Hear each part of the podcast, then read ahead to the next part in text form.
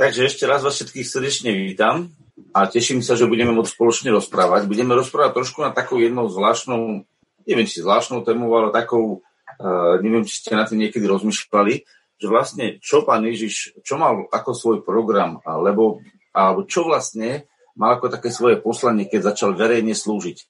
Pretože on mal um, celý život taký naozaj plný požehnania dobra, ale bol moment, kedy začal slúžiť verejne.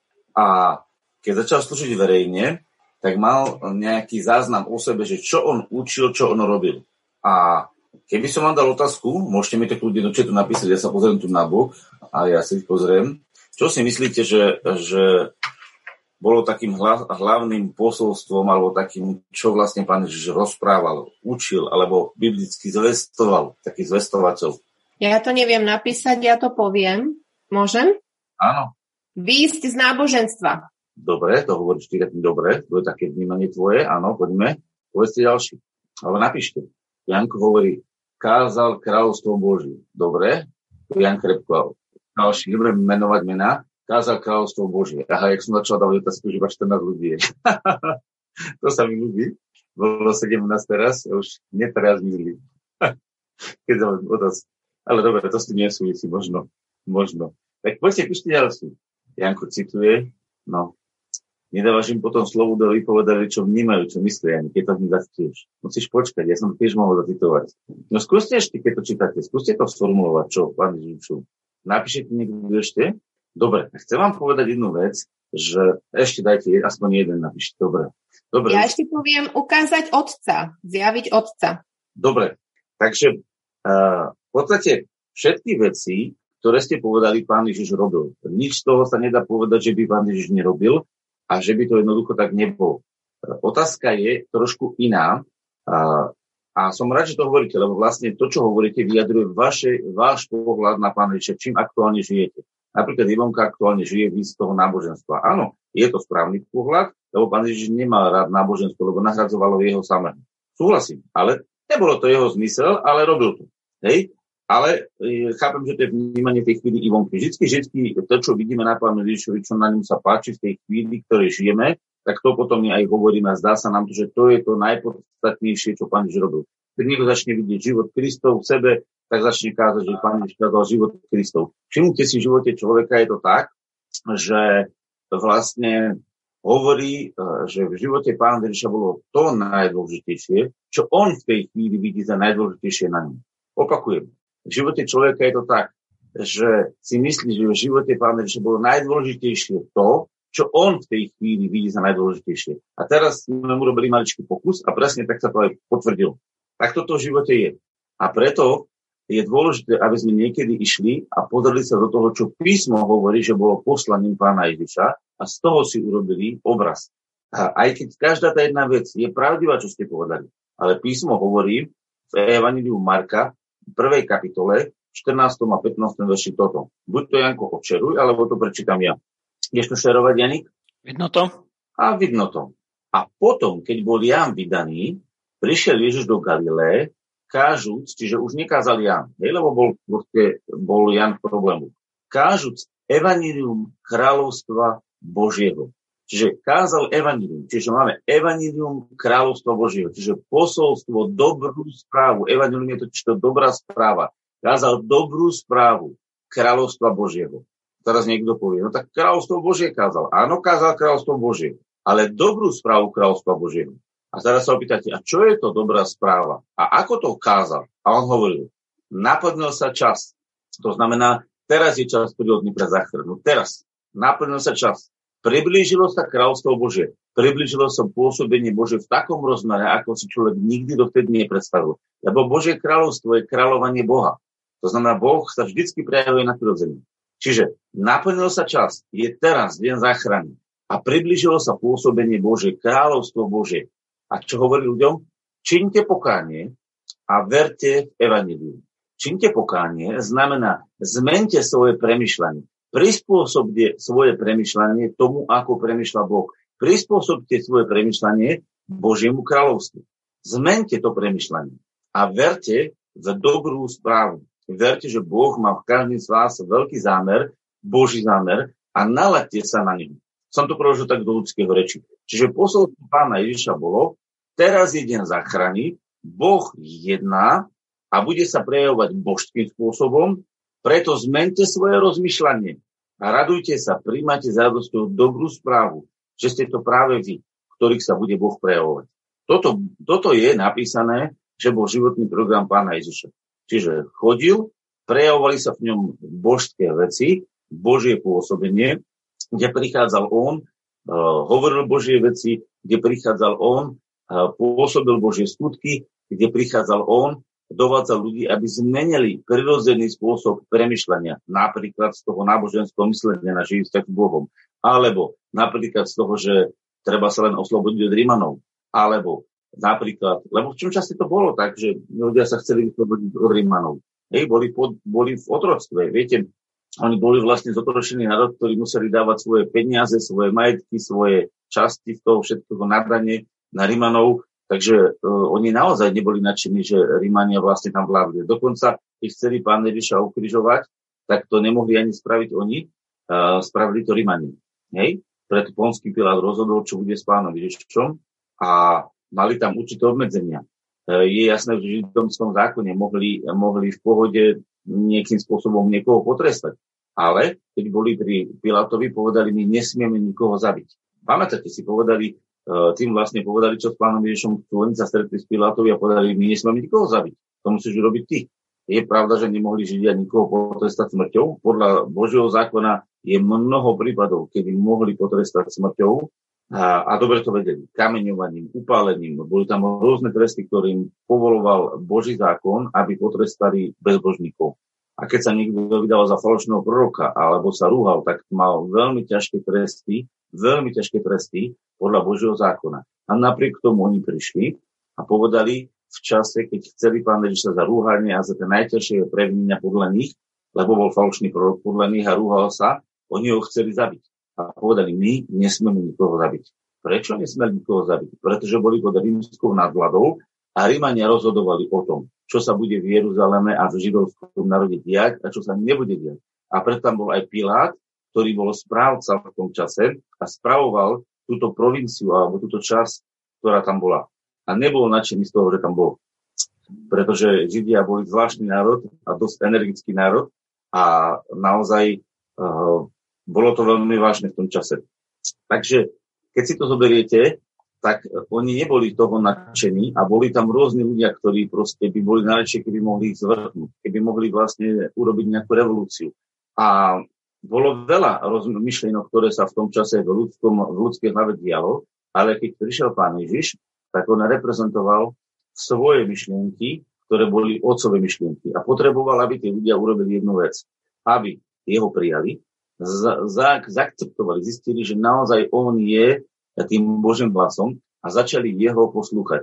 A toto bolo veľmi vážne, pretože toto nepovedal sám pán Ježiš, toto povedal nebeský otec o ňom, keď sa zjavil a dosvedčil o ňom a povedal, toto je môj milovaný syn, v ktorom mám zalúbenie. Toho poslúchajte, toho nasledujte. Takže sám Boh z neba sa prejavil hlasom, čo nebolo veľakrát, ale v tomto prípade to bolo zreteľné. Bol to hlas z neba, ktorý povedal, jeho budete poslúchať. A na to, aby sme mohli poslúchať pána Ježiša, potrebujeme zmenu rozmýšľania.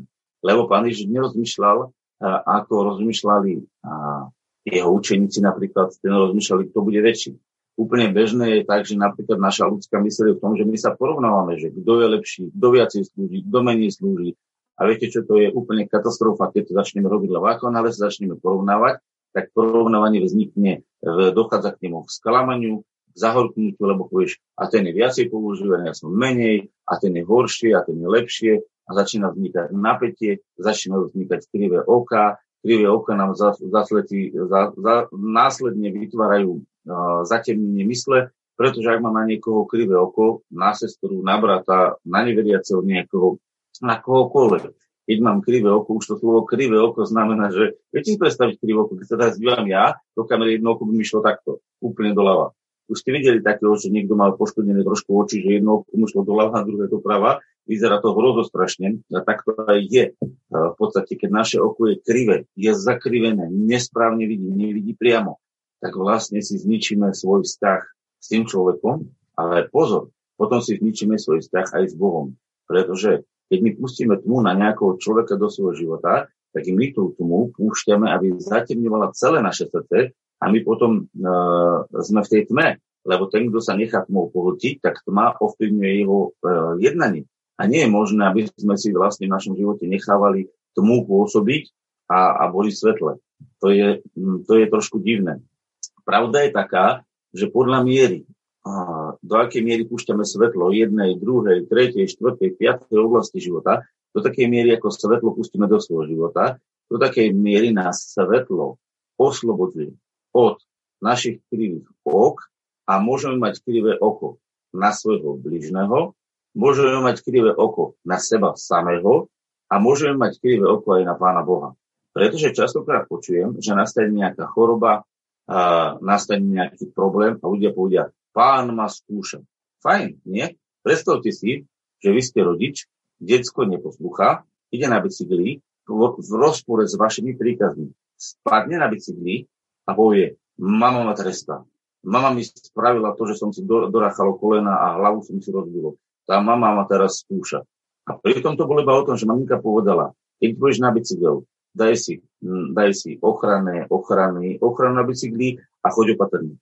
Detsko si nedalo ani ochranu, nedalo si ani helmu, nedalo si ani tie na kolena ochrany, jazdilo ako divoch, jazdilo krížom kráčom cez cestu, hoci ako sa mu chcelo, vyvalilo sa na tej ceste, malo šťastie, že ešte, že ešte auto ho neprišlo celé doškrabané a sedí a hovorí, maminka ma skúša. Fajne by ste sa cítila, maminka, že? No čo, bol to problém detska či maminka? Bol to problém decka, pretože detsko neposlúchalo. A takto je to s životom našim.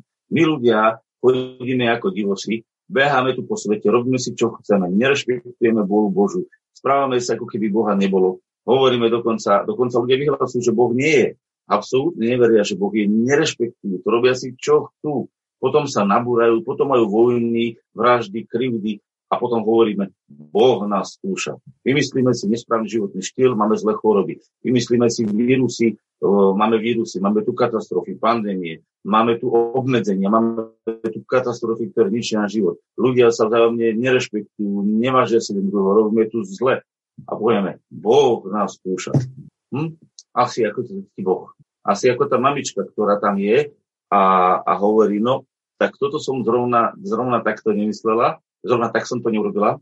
Čiže pripočítavame Bohu niečo, čo je nesprávne. A preto Job, keď bol v ťažkých situáciách a žena ho pokúšala, povedala, zloreč Bohu a zomri, vlastne cez ní pôsobil zlý duch a nahovaral, nahovaral Joba k tomu, aby zhrešil. To znamená pripočítať Bohu niečo, čo Boh nespravil. A my máme takú, taký zmysel, niekedy Bohu pripočítať, čo Boh nespravil, preto, že máme na Boha krivé oko.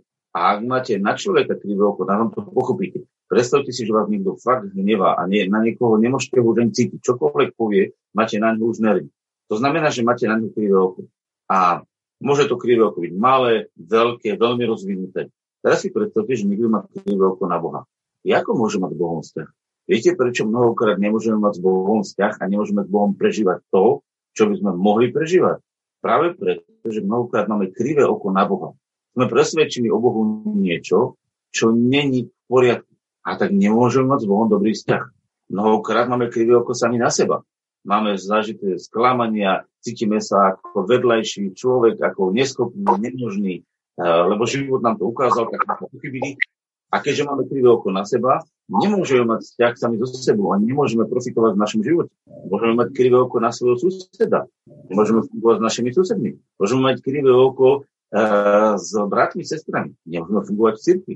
Viete, keď počujem, že niekto príde z cirkvi a povie, tam je to zle, to je tam zle, to je tam zle, to je tam zle, všetko len zle, ja vám hovorím, ten človek nie je v stave mať spoločenstvo v cirkvi a ten človek urobí cirkvi veľkú škodu. Presne tak, ako človek, keď nemá rád sám seba, nevie si uvedomiť svoju hodnotu, narobí obrovskú škodu vo svojom živote, tak presne ten, čo príde za kritiku našej cirkvi a samé, samé, čo je zlé, tak e, ten človek vlastne e, likviduje církev. No a keď človek e, nemá rád nejakú etniku, nejakú národnosť, tak likviduje tú etniku národnosť. Zoberte si Hitlera. Nemá rád Židov, nemá rád Romov alebo Cigaňov, tak ich likvidoval, palili ich plyne. Niču. Viete, čo sa dialo za holokaustu? Pamätáte si, čo bolo s holokaustom? To, keď si zoberiete historické filmy, čo sa tam dialo, to bolo strašné. A prečo to bolo tak? No mal krivé oko na židovný, nemohol cítiť. Samozrejme za všetkým tým krivým okom vždy stojí zlý duch. A toto je vlastne to, čo nám likviduje život. A preto povedal pán Ježiš, činte pokánie, zmente svoje premyšľanie. Začnite rozmýšľať z inej dimenzie. Z dimenzie alebo zo smeru neba.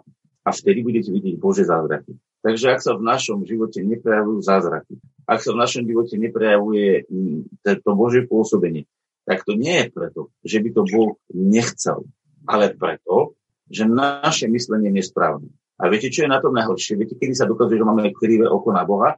Keď my hovoríme, no ale vedia, ja sa snažím, čítam, modlím, robím a Boh aj tak nič nerobí. Neprichádza, mlčí. A hovoríme, vidíte, všetci to majú, ale ja to nemám. Boh ma nechce.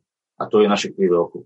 Nebude Boh na tej chvíli, pretože v tej chvíli nemá na čo nadviazať. V našom mysli je krivé oko na Boha. Problém nie je v Bohu. Problém je v našom myslení. Ak sa ti niečo nedieje, neuskutočňuje tak, ako by sa malo, tak sa to nedieje preto, že máš nesprávne rozmýšľanie o Bohu a Boh nemá na čo nadviazať. A prečo v pána Ježiša sa mohli veci diať a prečo v tých ostatných životoch sa nemohli diať? No pretože život páneče bol v súlade s Božím premyšľaním a bol nastavený na tok života a cez neho prúdil tok života, bol otvorený, nastavený, nebránilo mu jeho premyšľanie. On keď vošiel do sveta, tak on videl tiež mnohé veci, ktoré boli zlé. Ale nedíval sa cez tie zlé veci na Boha a na seba, ale cez, toho, cez Boha sa díval na zlé veci. V živote sa môžeme dívať na zlé veci. Cez tie zlé veci, ktoré sa dejú, úplne prirodzene, prirodzeným spôsobom života, alebo nebeským videním.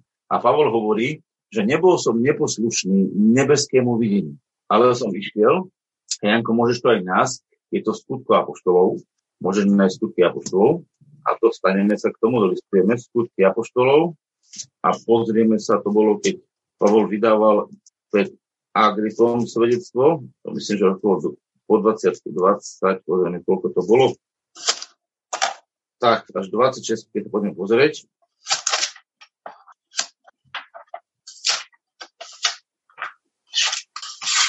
A Pavol tam hovorí od 16. verše takto. Ale staň, postav sa na svoje nohy, lebo na to som sa ti ukázal, aby som ťa zvolil za služobníka a za svetka toho, čo si videl i toho, čo sa, prečo ti ešte ukážem. Vytrhujúc sa z rúk izraelského ľudu a z moci pohanov, ku ktorým ťa ja teraz posielam, aby si otvoril ich oči, aby sa obrátili od tmy k svetu, od moci satana k Bohu, aby dostali odpustenie hriechov a podiel medzi posvetenými vierou, vierou vo mňa. A preto kráľ Agripa, nebol som neposlušný nebeskému videniu.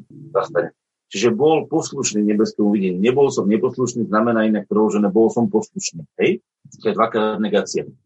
A čo povedal, obrátiť sa od tmy k svetla, od moci satana k Bohu. To znamená, ak máme tmavé myslenie, ak naše myslenie nie je správne, tak to naše myslenie je ovplyvnené zlým duchom a tým pádom nemôžeme mať výsledky. Nemôžeme sa v, v živote nachádzať tam, kde by sme chceli. A viete, tam je napísané, že uh, rozprával im o tom, aby činili pokánie, obrátili sa k Bohu a činili skutky hodné pokánie. A ešte predtým boli, že aby dostali odpustenie hriechov, čiže otvoriť oči, prijať pána Ježiša ako svoje očistenie, ako za svoju záchranu Prečo? Pretože ak nepríjmeš Pán Ježiš ako svoje očistenie a stále sa rýpeš vo svojich hriechoch a vo svojich zlyhaniach, lebo hriech nie je ničím ako tvoje zlyhanie, tak to tvoje zlyhanie, ktoré si stále pripomínaš, ti zabraňuje pôsobenie nebeské v tvojom živote. Preto tvoje hriechy musia byť očistené a odstránené, aby Boh, ktorý je čistý, mohol nájsť miesto v tvojom srdci. Pretože pokiaľ v tvojom srdci budú mať miesto hriechy a to, čo si urobil zle, a budeš sa tým zapodievať a, a nech sa tak nestane, ale môže byť niekto, že to dokonca vidí za správne. Až tak ďaleko môže človek padnúť, že svoje zvrátenosti vidí za správne, pretože s Rimanom nás učí, že ľudia neren robia zle, ale dokonca to ešte aj svalujú to, čo robia zle. Že to považujú za výnimočné, za dobre. Ľudia milujú, keď sa môžu napríklad prežrať, alebo keď môžu sa opiť, alebo keď môžu nejakým spôsobom žurovať. Oni to považujú za správny spôsob života. A to už je stav, kedy nielen, že v tom hriechu žijem, ale ten hriech dokonca uznávam ako štýl svojho života. A v tej chvíli nemá Boh vo mne priestor. Takže ak písmo učí, že máme nenávidieť svet, tak nemyslí, že máme nenávidieť ľudí, prírodu, ale tento štýl života, ktorý miluje hriech. A toto je ten rozdiel. Čiže my si častokrát zamieňame vo svojej hlave, že, a často to počul som aj dneska modlitbách, že nič tohto sveta a, a nechceme tento svet a nechceme telo a nechceme neviem čo. Ľudia moji, ja viem, že to myslíte dobre a verím, verím, že to aj správne chápete. Ale niekedy sa nám to prebíja. Niekedy zavrhujeme svoje telo a Boh nám nekázal zavrhnúť svoje telo. Boh nám kázal zavrhnúť svoju telesnosť. Boh nám nekázal zavrhnúť svet a prírodu. Ani Boh nám nekázal, ne, ne, nekázal aby sme zavrhli blízkych vo svete. Boh nám kázal, aby sme zavrhli hriešný spôsob života. To znamená veci, ktoré sú pôsobené s tmou, lebo všade, kde pôsobí tma v živote a kde púšťame tmu, aby pohlcovala naše srdce, automaticky prichádza tma a pohlcuje vlastne náš život. Zoberte si, čo sa častokrát stane. Manžel nahneva manželku a manželka nahneva manžela. Ten človek sa nahnevá, dostane na toho muža, na tú ženu, na to decko krivé oko, lebo povie, tento mi ubližil, nenaplnil moje očakávania, hnevám sa na neho a ten hnev zatemní jeho srdce. Kto je v temnosti? Ten, kto zrešil proti tomu, ten muž nemusel strachovať dobrá alebo tá žena. Kto je v temnosti? Ten, čo dostal krivé oko. Pretože písmo učí, že ak si pustíš krivé oko do svojho života, tak ono zatmí tvoje srdce. Písmo hovorí, môžeš to Janko kľudne nájsť v tom krivom oku, že ten, kto si pustí to tmo do svojho života, tak toho zatmí tma. Ten človek, ktorý bol druhý zrešil a možno si to uvedomil, možno si to neuvedomil, ale vlastne, kto je nakoniec paralizovaný? No najviac ten človek, ktorý si pustil krivé oko na toho človeka. To znamená, čo sa deje? Uh, deje sa to, že napríklad Niekto v našej rodine môže urobiť zle, niekto vo vláde môže urobiť zle, niekto v cirkvi môže urobiť zle. Proste sa môže stať nejaká zlá vec. A čo ja urobím? Zamerám sa na túto zlú vec, nahnemám sa na tej zlé veci a začnem nejakým spôsobom mať zlý vzťah k danému osobe alebo k danej situácii. Čo sa stáva? Tma naplňa moje srdce. Môže pôsobiť tie veci Boh? Pravdepodobne nie. Preto hovoril pán Ježiš, činte pokánie. Čínte pokánie. Pavol hovoril, čínte pokánie. Nechajte sa očistiť od hriechov. A prosím pekne teraz dôrazním, nielen od vašich hriechov, ale aj od hriechov, ktoré vstúpili do vášho života a stali sa vašimi. Viete, ako niektoré hriechy sú naše? No takže ich spravíme. A viete, ako niektoré hriechy sú naše? Takže ich vypočujeme a príjmeme ich a stotožníme sa s nimi. A v tej chvíli sú tiež naše. Jedni sme spravili, jedni sme prijali. A obidvoje hriechy sú naše. To znamená, ak ti niekto niekoho ohovára a ty to príjmeš a takto otvoríš tomu ušku a povieš, je, áno, takto to je a začneš to počúvať a stotožňovať sa s tým, napríklad niekto hovorí na tvojho pastora, alebo ti niekto hovorí na tvoju spoluovcu, spolubrata, sestru, alebo ti niekto hovorí na niekoho a začneš to teraz príjmať a ty sa tomu začneš krmiť a začneš to rozoberať, už si tme. Tak ako ten, čo ťa z lásku doviedol do tmy. Pretože sú ľudia, ktorí ťa z láskou vedú do svetla a sú ľudia, ktorí ťa z láskou dovedú do tmy. Pretože oni radi ohovárajú a radi hovoria zlé veci, lebo radi vidia zlé v živote, lebo sú tak naučení. A to sú nositeľia tmy. Takže ak si nositeľ tmy, neočakávaj, že v tvojom živote bude svetlo. Je to normálne, nie? Pochopiteľné. Ak si nositeľom tmy, nečakaj, že bude v tvojom živote chodiť svetlo. Vieš, čo povedal pán Ježiš? Pán Ježiš povedal, Janko, môžeš nájsť Janovi 8. kapitole, tam je taká krásna myšlienka. Jan to, Jan to vlastne pomenoval, keď citoval pána Ježiša a povedal takúto vec. 12. verš, 8.12, môžeš to odčerovať. Potom im zase hovoril Ježiš a riekol, ja som svetlo sveta. Ten, kto mňa nasleduje, nebude chodiť v otmi, ale bude mať svetlo života.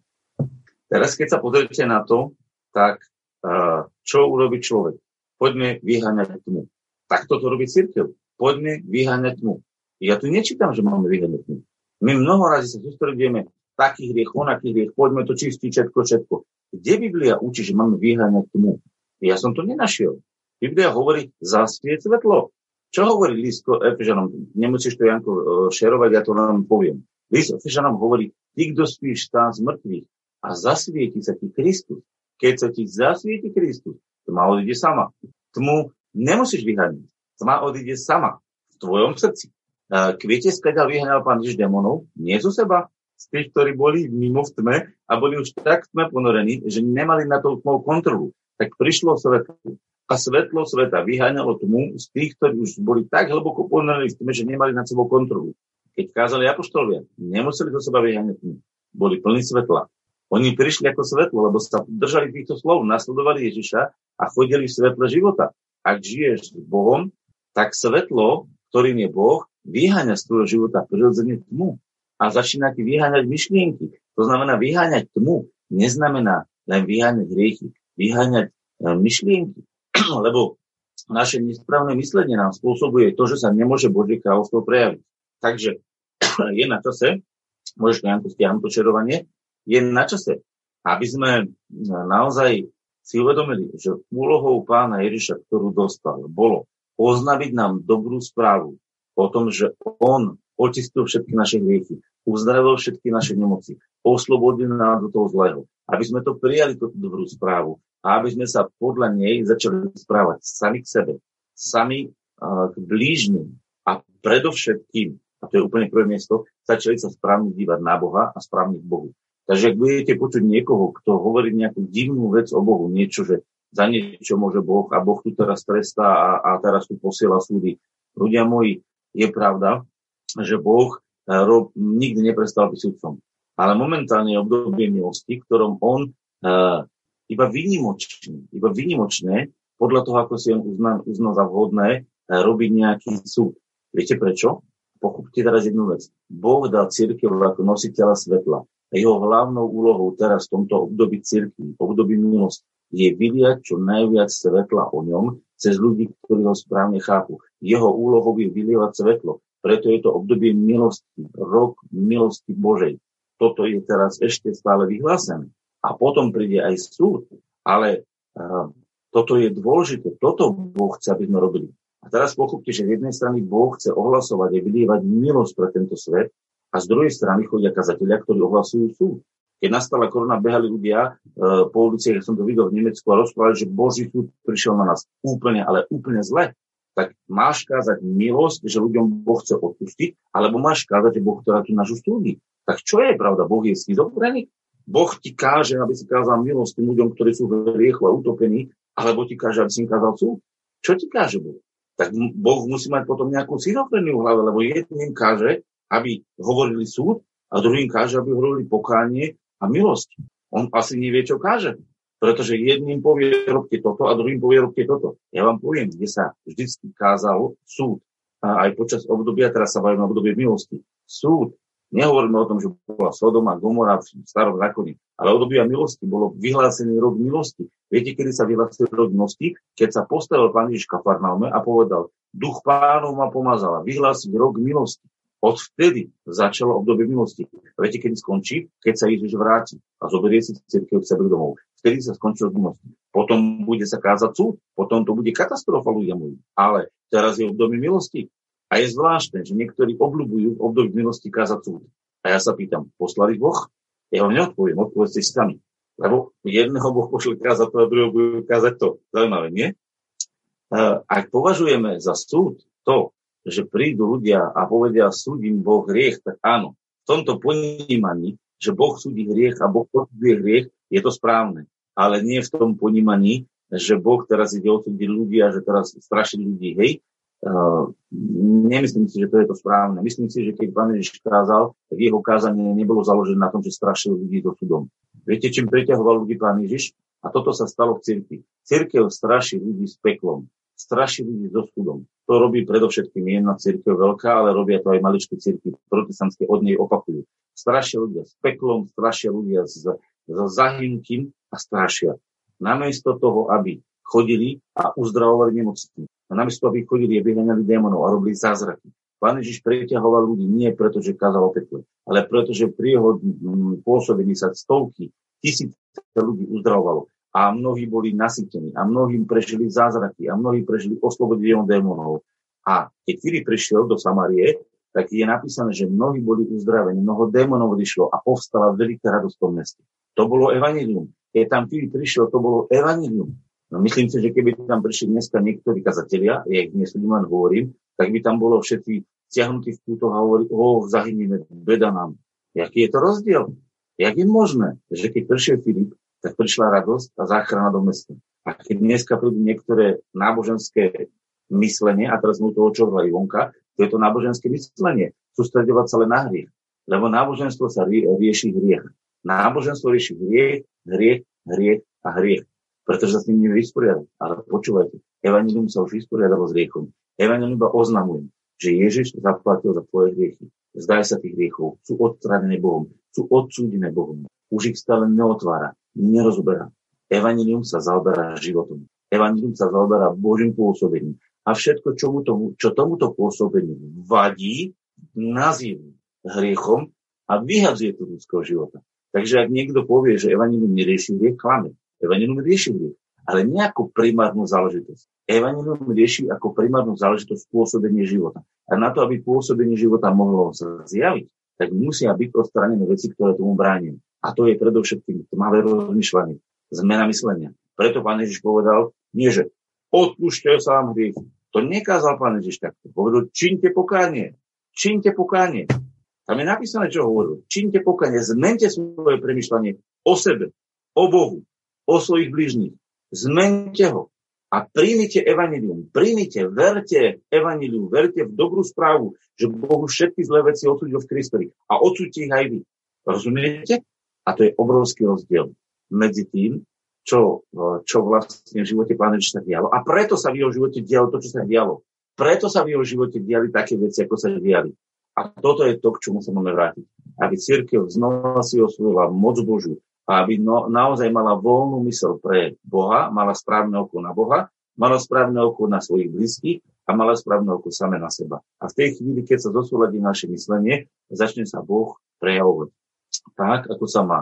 A to my všetci potrebujeme v tomto robiť pokánie. Takže čím pokánie neznamená stratu, čím pokánie znamená, to je výsada, zmeniť svoje myslenie. Všimte si, že sa nehovorí pokánie, ale hovorí čím pokánie. Urob pokánie. Pochopili ste? Urob pokánie. Ty ho musíš urobiť. Kto ho má urobiť? Napíšte mi do četu, kto má urobiť pokánie. Napíšte mi do četu. Čakám. Konkrétnejšie. Dobre to máš, áno. Ja to poviem ja.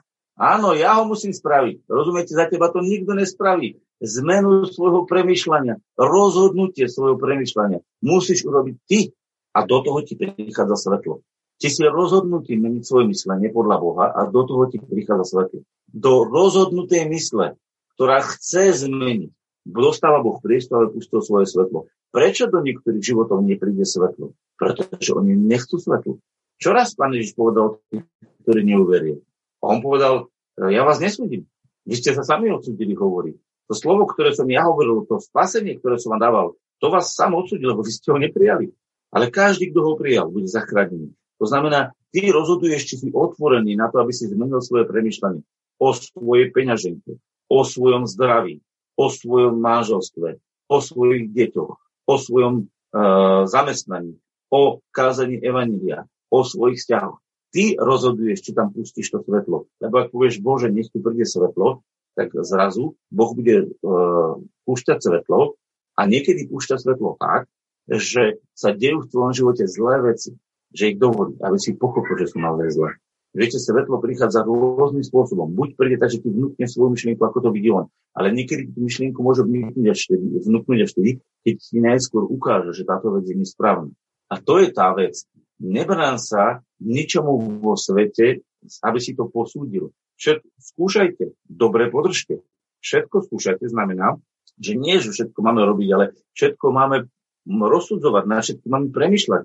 To znamená, keď sa niečo deje v politike, keď sa niečo deje v rodine, keď sa niečo deje v zamestnaní, keď sa niečo deje v cirkvi, máme to rozsudzovať, skúmať. A keď nám Boh do toho dáva svoje svetlo a osvetľuje nám jeho videnie, tak na základe toho videnia a jednania máme jedna. Bez ohľadu na to, či sa nám to v tej chvíli ľúbi alebo nelúbi.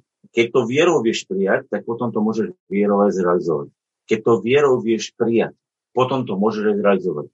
To, čo vierou nepríjmeš, nikdy nezrealizuješ. Chápete to? Keď neuveríte tomu človeku, čo vám niečo hovorí, a neuveríte tomu a máte na neho krivé oko a neveríte tomu, čo vám hovorí. Lebo viete, keď neveríme tomu človeku, väčšinou, keď máme nejaké, nejaké buď, a hovorí pravdu, buď máme my na ňo krivé oko, alebo potom ten človek je klamár a my máme jasné svetla, vidíme, že on nesprávne hovorí. Buď vedome klame, alebo nevedome klame a to je zavadzanie. Čiže niekedy ľudia klamú a niekedy ľudia zavádzajú. Lebo niekedy nás môžu nevedomky zavadzať. Proste nevedia o tom. Hej? Dneska sa rozprávalo, že mnohí falošní proroci vyšli do sveta. Bolo to na modlitbe povedané. Ja vám hovorím jednu vec. Nezaoberajte sa falošnými prorokmi. Neriešte falošných prorokov. Je to zbytočná strata času. Pamätajte druhú vec. Každý, kto sa príliš zaoberá falošnými prorokmi, stráca svoj živote čas zbytočne. Pretože on nestihne. Nestihne sa potom venovať svojmu kráľovi. Venuj sa svojmu kráľovi venuj sa Ježišovi. Nevieš falošných prorokov, nechaj ich tak. Keď oni budú rozprávať, ty rozpoznáš, že sú zlí a že rozprávajú zlé veci. A v tej chvíli povieš, ne, nepríjmam to. Nepríjmate tú myšlienku. Takže ak vám niekto príliš chodí rozprávať, že tento je obranca Evanília a tento obranca Evanília začnú rozprávať, čo sa zle učí, čo sa tam zle učí, a začnú riešiť všetkých možných, ja vám hovorím, zabudnite na takých kazateľov. Nepočúvajte ich, strácate čas. Pretože výsledok bude taký, že budete iba silno kriticky a všetko budete analyzovať a do všetkého sa budete rýpať. Namiesto toho, aby ste sa tešili z Ježiša, a či začiat pána Ježiša nebolo mnoho farizeov a viete koľko, ja som si čítal to vie, dokonca, že až 15 tých eh, prúdov, či 17, koľko tam bolo. Farizovia, Saduceovia a ja neviem ešte akí, tam boli Nazarejci, ja neviem, kto všetko tam bolo ľudia. Viete, koľko tam bolo všelijakých tých prúdov? A prišiel a vyšiel pán Ježiš každý prúd? Nie, on robil svoju robotu. On kázal evanilium, ľudia otočte sa k Bohu, začnite s Bohom žiť, otvorte sa pre jeho pôsobenie. A toto bola záchrana. Takže ak niekoho počujem, že pane chráň nás od falošných prorokov a stále, tak pravdepodobne pozeral nesprávneho kazateľa. Ja nehovorím, že, že nesúdim toho kazateľa, ale pravdepodobne pozeral niečo, čo nemusel. Zabíjal čas ten človek. V dobrom nastavení, že on sa ochráni. Ľudia, ak vás Boh neochráni od bludu, vy sa neochránite. Nikdy. Ak teba Boh neochráni od blúdu, tak ty isto zablúdiš. Pretože diabol vo svojom pochopení má 7 tisíc ročné skúsenosti s ľuďmi a oklamal skoro všetkých, okrem pána Ježiša a tak, tak oklamal. On ťa dobehne hoci kedy. Ani nevieš ako. A ak sa sústredíš, že budeš riešiť diabla a jeho finty, tak si už chytený a už si hotový. Ak sa sústredíš na to, že budeš študovať Ježiša, budeš o ňom rozmýšľať, tak nebudeš musieť analyzovať diablo sám porozumieš, kde teba chytá a kde chytá druhých. To je prirodzené. Takže my musíme v tej veci jasne rozumieť, ale naozaj jasne rozumieť, že riešiť, e, že aké sú tu falošné učenia, učenia, hnutia viery a ja neviem, prosperity a všetky tieto, to sú, viete, čo vám poviem na rovinu? Tieto kázne absolútne nepočúvam. Keď mi niekto pošle, viete, koľko mi pošle? Jedno vymazávam. Ich vymazávam. Absolútne ich nepočúvam. Pretože ja mám už dosť počúvania týchto Mm, nechcem to nazvať nezmyslov, ale týchto zbytočných kázaní. A niekto povie, no čo keď zablúdim? Jak budeš nasledovať svetlo? Nemôže zablúdiť. Niekto povie, jak je to možné? No lebo Ježiš povedal, ja som svetlo sveta, ak do mňa nasleduje, nebude chodiť v otme, ale bude mať svetlo života. Veríš tomu a Gáno napíš mi amen. Janči, nájdi to tam 8.12. Janko, nájdi tam Ján 8.12. Nájdi to tam a vycap to a zväč to, aby to videli všetci počkajme, pokiaľ točili. Ján 8.12. Ale daj tam zväčšenie, daj si tam normálne CTRL a potoč myšou, nech sa to zväčší. No a daj CTRL a potoč si myškou. Alebo CTRL plus daj. No opačne. No vidím, že to vieš. Dá. Tak. Zastaňte ľudia, dívajte, čítajte ešte raz so mnou. To som nepovedal ja. To povedal Ježiš. A ja hovorím spolu s ním. Potom im zase hovoril Ježiš a riekol, ja som svetlo sveta.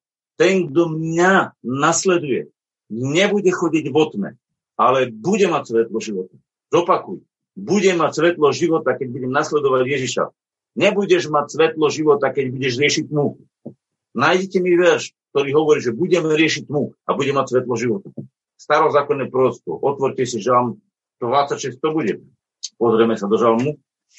Žalm, kniha žalmov, ale 36 nájdeme, ktorom je to žalme. 36, 10. verš lebo u teba je pramen života a v tvojom svetle vidíme svetlo. Keď sa ponáraš do svetla, otvára sa ti viacej svetla. Kto má, tomu bude pridané. To, čo máš, to ti bude rozmnožené. Čomu sa venuješ, to rastie. Chápete? Ak sa niekto venuje tme, bude v jeho živote viacej tmy. Ak budeš potrebovať pomenovať tmu a pomenovať a povedať, toto odmietam, tak pomenuješ tmu so zmyslom, toto odmietam. Nie s tým, aby si rozobral učenie tmy, tým, aby si to pomenoval a povedal si, toto odmietam. Viete, to nejde o tom, že my nemôžeme povedať, že niečo je nesprávne, ale nie kázať, že niečo je nesprávne. Proste keď to nepríjmam, tak ja toto nepríjmam a povedať, prečo to nepríjmam. Ja mám dôvod povedať, prečo nejakú vec nepríjmam, lebo všetko mám skúmať a rozsúdiť a niečo mám sa oddeliť. Toho, čo škodí. Čomu škodí? Pôsobení Božieho života. A teraz si zoberte, že tí ľudia, ktorí zaviedli kázanie a rozoberajú, aké všetko falošné hnutie viery a aké to falošné učenia, zoberte si, kde sú v živote zázraky. Tí, čo veľmi bojujú proti zázrakom alebo proti všelijakým takým, čo pôsobia, viete čo? Väčšinou v živote žiadne zázraky nevidíte. Ja sa pýtam, kam ich to myslenie dovedlo? Keď v ich živote nie sú také zázraky, ako ich malo byť. Keď v živote sa neprávuje to, čo čítame v Evangelia. No pretože oni sa nevenujú tomu, čo majú. A preto ťa varujem, brat, sestra. Nezaoberaj sa hlúpostiami. Nezaoberaj sa tými kazateľmi, ktorí všetko kritizujú. Ja som ti teraz napríklad nekritizujem tých ľudí. Ja ti teraz hovorím, venuj sa Kristovi a venuj sa tým ľuďom, ktorí kážu a, a ukazujú svoje prežívanie s Bohom, ako to oni prežívajú, ako sa Boh prejaví v živote a budeš mať požehnanie. Pretože Ježiš mal svoj program. A viete aký? Čínte pokanie a verte Takže zmena myslenia. Zmena myslenia a viera v dobrú správu, to krásne, pozitívne, čo Boh do nášho života donáša, je vlastne základom toho, čo Ježiš mal ako svoj program. A viete o tom, že tento jeho program ešte nebol stále ukončený? Pretože ešte nebolo ukončené kazanie Evanília. Ešte sa neuzavrela doba milosti, ktorú ešte nebol uzavretý rok milosti pánovej. Keď sa uzavrie rok milosti pánovej, potom nastanú strašné veci. Ale ešte nebol uzavretý. A ja osobne verím, že rok milosti pánovej sa uzavrie vtedy, keď e, bude uzavreté obdobie cirkvi, že Boh zoberie si cirkev k sebe. Lebo cirkev sa uzavrie vtedy a príde vytrhnutie vtedy, keď posledný človek, ktorý má byť doplnený do tela Kristovho, bude skompletizovaný. To znamená, ten posledný človek bude vlastne uzavretý a církev pôjde kompletná domov. Boh má svoje predzvedenie a Boh má svoje uh, predvidenie. Dopredu vidí a dopredu vie, čo sa stane. Takže on presne vie, keď ten človek posledný príde a vtedy príde pokyn Boží a hlas Archaniela a vtedy zostupí Pán Ježiš a mŕtvi v Kristu tam najskôr a my živými budeme premenení. Tak to čo Pavol. A ja sa na to veľmi teším. A preto vám znova a znova hovorím, ak chcete v živote prežívať Božie pôsobenie, odstraňte krivé oko do svojho života. Smerom k svojmu vlastnému životu, smerom k svojim blížnym a smerom k Bohu. Z týchto troch smerov odstraňte krivé oko a povedzte, nechcem krivé videnie, chcem tvoje videnie Bože. A vtedy vám Boh začne posielať svetlo. Deň za dňom, deň za dňom. A tak ako on bude otvárať e, oči a posielať svetlo, tým budete viac slobodní. Lebo Pán Ježiš povedal, a poznáte pravdu a pravda vás poslobodí. Nepotrebujete, aby niekto vás vyhnal démonov, nepotrebujete, aby niekto nad vami robil 300 hodinové modlitby, potrebujete poznať pravdu a pravda vás oslobodí. A keď vám niekto tomu pomôže, nejaký kazateľ alebo nejaký modliteľný, chvála Bohu za neho. Ale uh, keď prídeš niekto, aby sa ťa modlil hodinu, dve hodiny, tri hodiny a ty nie si ochotný meniť svoje myslenie, tak on sa môže modliť aj, aj do rana. Pretože modlenie druhého nepomôže, pokiaľ tvoju mysl neotvoríš, aby si bol ochotný prijať svetlo. Lebo svetlo ťa naplňa. A možno ti to svetlo povie toto výhod. Tak to výhod. Ale zmysel je vyhadzovať, zmysel je pustiť svetlo. Rozumiete, na čo sa znamená? Nasledujte svetlo, budete plniť svetla. Nasledujte tmu a budete plniť tmy. Je to ťažké pochopiť. Tak povedete, čo by hľadať hriechy a to, čo treba čistiť alebo hľadáte svetlého Boha, svetlo, ktoré osvietí váš život. A podľa toho sa v našom živote bude diať